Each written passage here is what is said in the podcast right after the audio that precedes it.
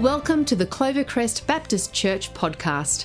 For more information about Clovercrest Baptist Church, go to clovercrest.com.au.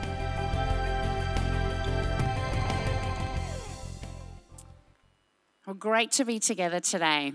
I want to start by asking a question. Have you ever received a really generous gift? Like something that you remember, it was a really generous gift, it made an impact and a mark on you. Well, earlier this year, it was about July, we finally got to go up to Port Douglas, a holiday we had been planning for and saving, and you know, COVID delayed quite a bit.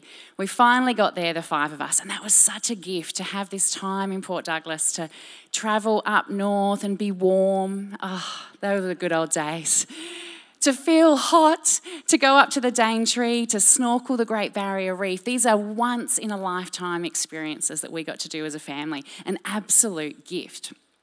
But the really generous gift was actually on the way home.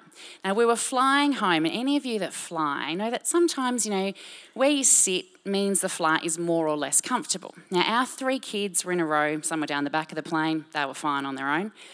And the two of us, Mike and I, were sitting together. Now, Mike hates the middle seat in the plane because you're stuck cramped between two people. Usually you're next to someone you don't know, there's not much leg room. But the aisle seat, you know, you can stretch out, you can kind of make a bit more space. And so, just by default, our married life, when we travel, Mike sits in the aisle. He's a little bit taller than me, he needs a little bit more leg room. And I sit in the middle. That's what's always happened. Anyway, this one time, we're coming home from Port Douglas. We walk up to our seat and Mike says, Hey, babe, would you like the aisle seat? Oh my goodness, that is love, people.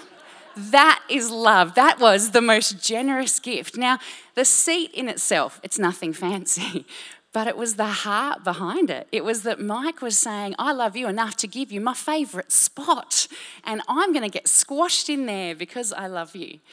It's not about the amount. Generosity is not about the amount, it's about the attitude and action. And that's what I experienced in that crazy, generous gift of a seat on a plane. But generosity, it's not about amount, it's about attitude and action. And that's where we come today in our series, looking at what does it look like to live generous lives. We're looking at the heart behind generosity. What does it mean to have a, a selfless and sincere heart and to give in such a sacrificial way? And so, to do that, I want to look at a little passage today found in Luke 21. If you want to grab your phones or open your Bibles and read along with me, it'll be on the screens as well. But it's just a small passage, but there's a lot we can learn from what Jesus speaks into. So, Luke 21, as Jesus looked up, he saw the rich putting their gifts into the temple treasury. He also saw a poor widow put in two very small copper coins. Truly, I tell you, he said, this poor widow has put in more than all the others. All these people gave their gifts out of their wealth, but she, out of her poverty, put in all she had to live on. You see, offerings were made into God's temple. That was part of the culture and the process of worshipping Him. People would come and bring their free will, free gifts to the temple. And there was one of 13 trumpet shaped receptacles, pretty much fancy giving boxes, that the people would come and give their free will offerings to worship God in that way.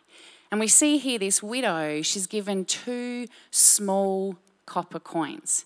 Now, I did some reading, and each coin would have been worth five minutes' labour at minimum wage.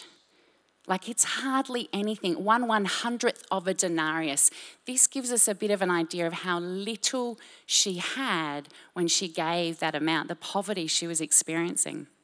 And to understand a little bit more about her story, to get the culture of what it was like to be a widow in the day, the reality was in that time and that era, if you were a widow, if your husband had passed without a man to care and provide for you, there was real risks of being vulnerable and being isolated and being on the margins.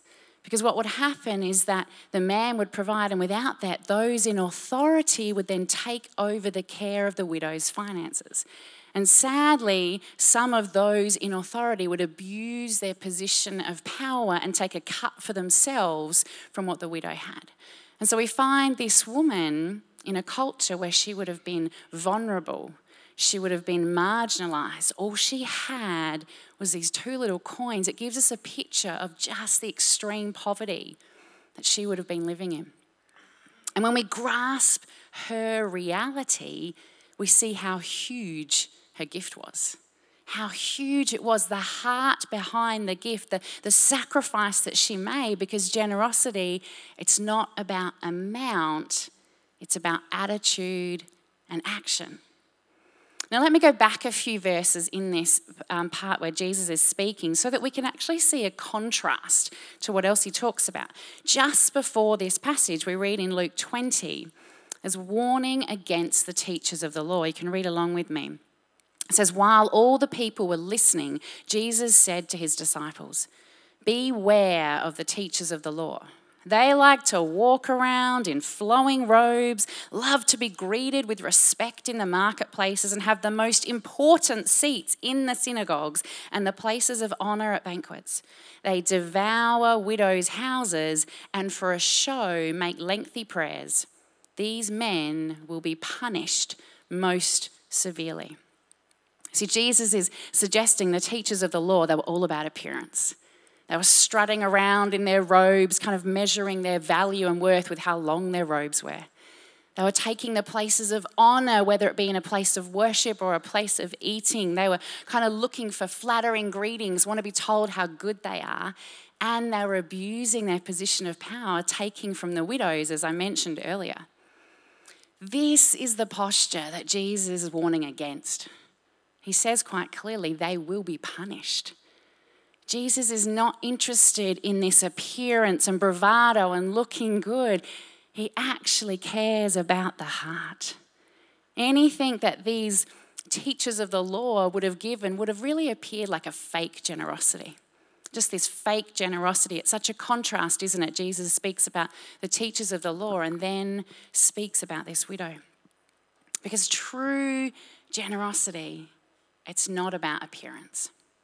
It's not about looking good, playing the part, having a front. It's not about being noticed. It's not about an event or a moment in time.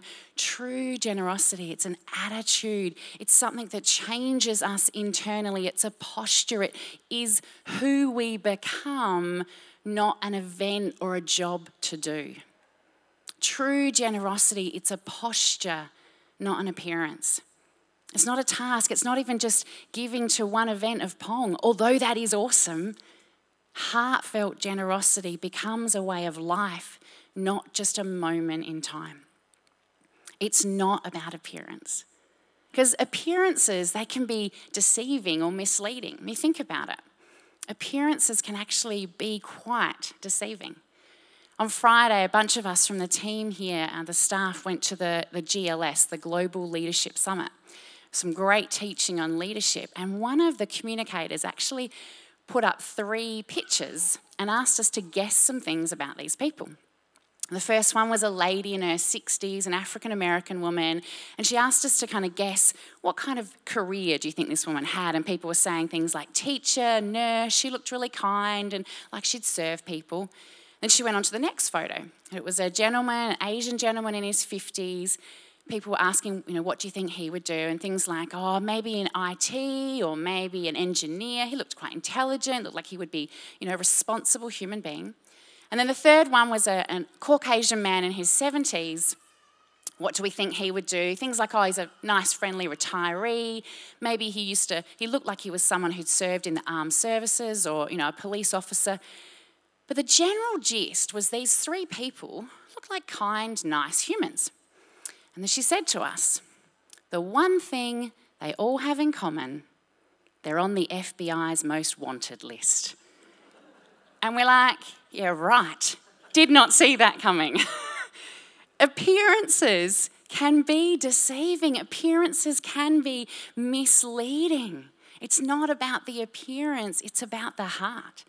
Jesus talks about this widow and he also talks about the rich givers. See, the appearance of the rich givers, it probably looked really good. It was probably super impressive. I'm guessing they gave a fair bit for Jesus to call them rich givers. They looked rich with how they presented, what they were doing, what they were giving. It looked good. But I wonder if their gift even made the slightest dent in their life, if there was any actual sacrifice, or they were giving out of such excess that they didn't even notice. The opposite, the appearance of this woman, two copper coins, looked really quite pathetic. Nothing. Five minutes' wage. The appearance is deceiving, but what it meant was so significant. You know, in all reality, those two copper coins, if she hadn't given the temple, probably wouldn't have noticed, let's be honest. But it wasn't about the temple, it was about her heart. It was about her participation in the things of God, her contribution, her worship, her love, and her generosity to her Lord. Not about the coins, but about her heart. See, human measurement is not God's measurement. In the commentaries, Bock says, God does not see things as we do. He does not count, He weighs. I love that phrase. He does not count, He weighs. Now, God doesn't count the amount, but He weighs the sacrifice. He looks at the heart, He looks at what it means for us to give and love and bless. That's what God's interested in. Because the risk that he speaks to, really around both the rich givers and the teachers of the law, the risk in looking good is falling to the sense of pride. That is the risk that these people face, is that if they're worried about image and appearance, they can end up with such a, a heart full of pride. And just the same, we too, if we are all concerned about appearance and looking good and doing the right thing in the moment and how we come across, we too can end up with a heart full of pride. You know, today it's a whole lot less about wearing robes. Praise the Lord. I didn't want to wear a robe. But there's still a trap to want to present ourselves well, to want to look good, to want to give the best impression. I wonder how much time do we spend crafting our image? How much time do we spend worrying about what people see and think of us and looking good and saying the right thing and giving the right thing, doing the right thing? How much time do we spend on our social media platform crafting an image of ourselves we want others to see? I wonder if we did a bit of an order in time.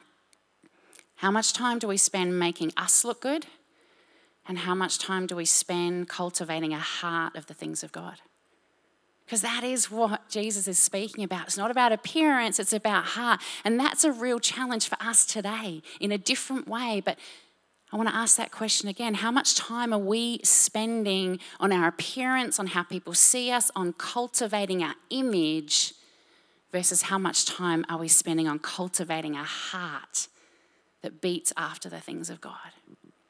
That's what he longs for us to know and experience. Generosity is a heart shift, an internal transformation. It's not about appearance, it becomes who we are.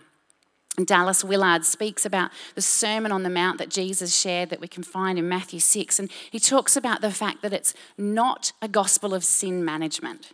It's not about managing things, looking good, tidying ourselves up so we have a better appearance. It's not a gospel of sin management. It's all about Jesus teaching us the good life of a heart that's chasing after the things of Him, following Him and His kingdom's way. We see in Matthew 6, Jesus teaches about the heart. He says, Give to those in need, but do so unseen not about appearance. He says to pray to God and to fast, but do so in private. It's not about appearance. He says, don't store up riches on earth. It's not about the stuff and looking good, it's about the heart. Jesus wants to transform our hearts. You know, that in itself is enough reason to do this, to want to grow a generous heart because our Lord says so. That's enough reason. But as I sat in this, I was reminded that Another reason to capture our heart is that when we have a heart that's transformed, that's when we look different. That's when we represent our King well. That's when the world is going to notice that there is another way, that there's something else. That's when we capture that heart, that people are going to experience the kingdom of God here in and through us. They're going to know King Jesus and they're going to get their lives changed too. It makes so much sense to me to live a life with a generous heart. The widow's heart was so generous. She wasn't about looking good or impressing, but it was all about who she was a generous heart. I want you to take a minute to think about your heart. In fact, actually, feel your pulse for me. See if you're still alive, beating, particularly those that played Pong all night. Is your heart still beating over there, you guys? I hope so. Online, I hope your heart's beating. You can feel your pulse. Ba boom, ba boom, ba boom, ba boom, I hope. The reality is, our heart keeps going. It keeps going. It keeps going. It doesn't matter where we are, where we go, what we're wearing, who we're with, what we're doing. We don't put it on and take it off. Our heart is this constant beat. And that's the picture I have when I think about the widow. Her generosity transformed her heart. So it wasn't something she necessarily put on or took off, it was who she was. For us, when we have a heart that beats after the things of Jesus, it's constant.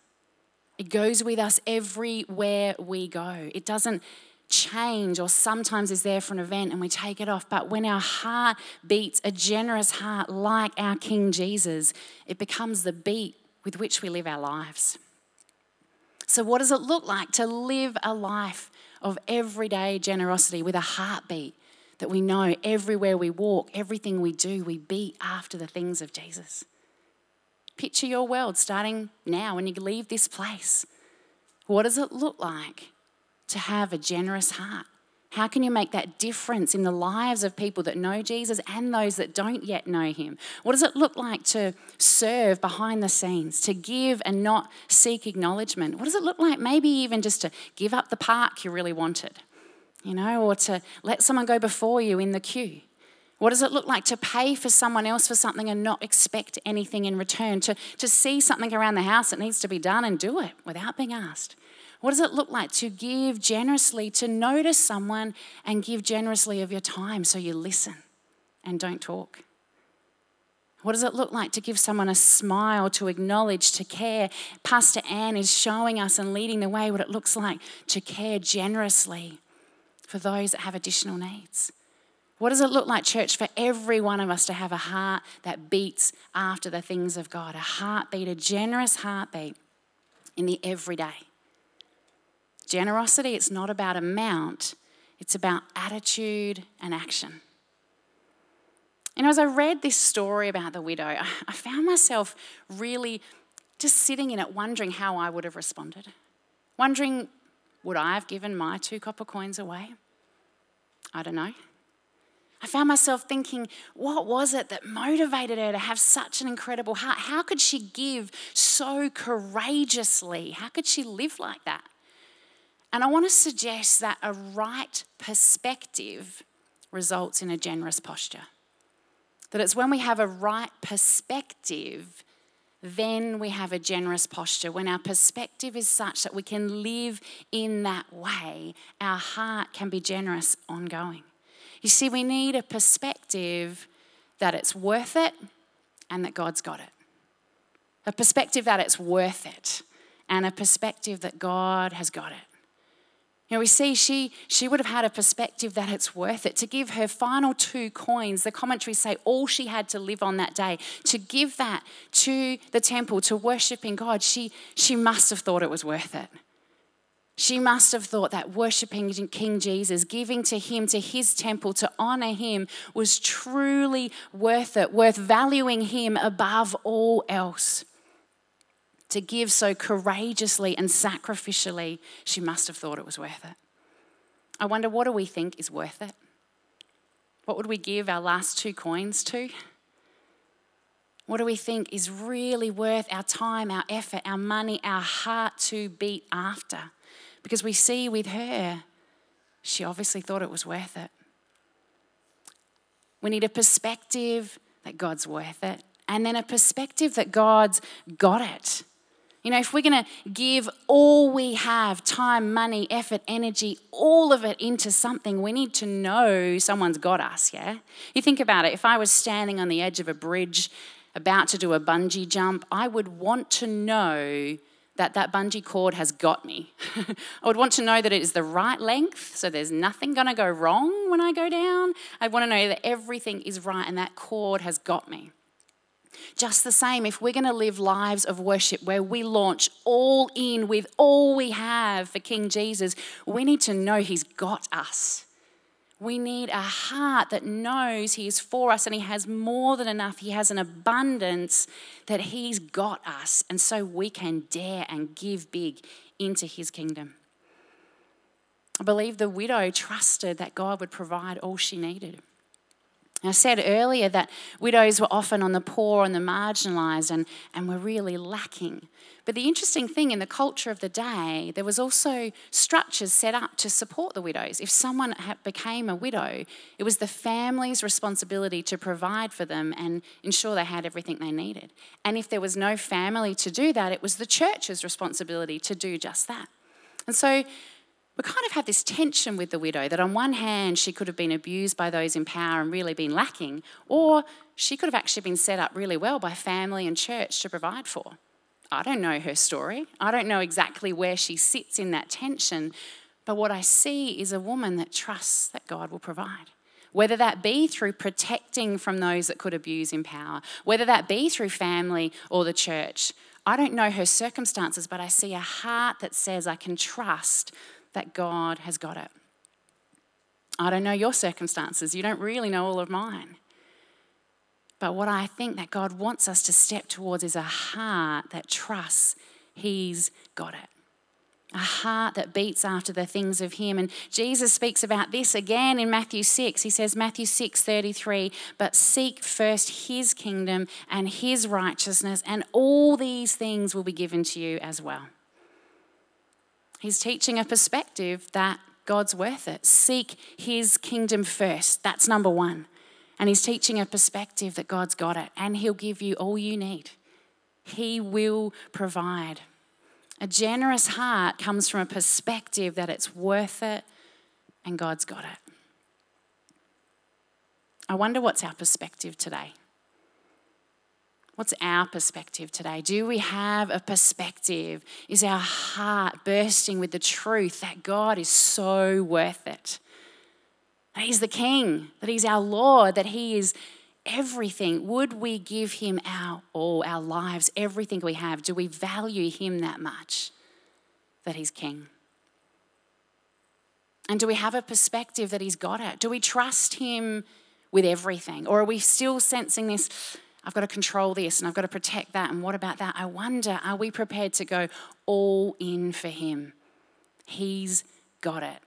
I can trust Him. He's the safest hands to be in. How big is our perspective of God today? Because we need a really big perspective of God if we're going to give big. How big is our perspective of God today? When Mike started our series around looking how we live generously, he spoke about that our God is a generous Father, that He created, that He redeems, that He restores, that He provides all we need. Not all we want, but all we need. Our God has all we need. I want to finish today by reading a, a verse from 2 Corinthians that Paul shares, which again reminds us God has got it, He's got all we need. 2 Corinthians 9 8 says, And God is able to bless you abundantly, so that in all things at all times, having all that you need, you will abound in every good work. And I love how Paul, he wants to really get our attention and remind us it's all, all, all. He just keeps going with this this sense that there is nothing outside of God's control.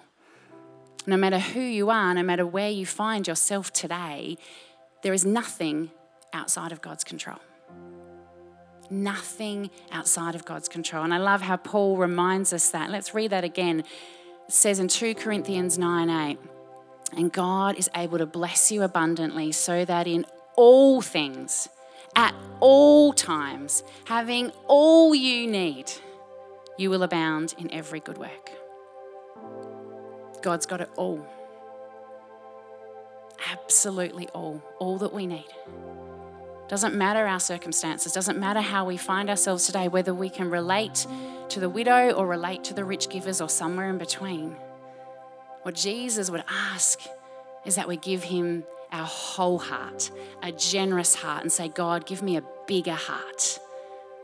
I want to follow the things of you and I want to live a life of generosity, looking day in, day out to give out of the abundance our God has given us. Let's pray. Church, why don't we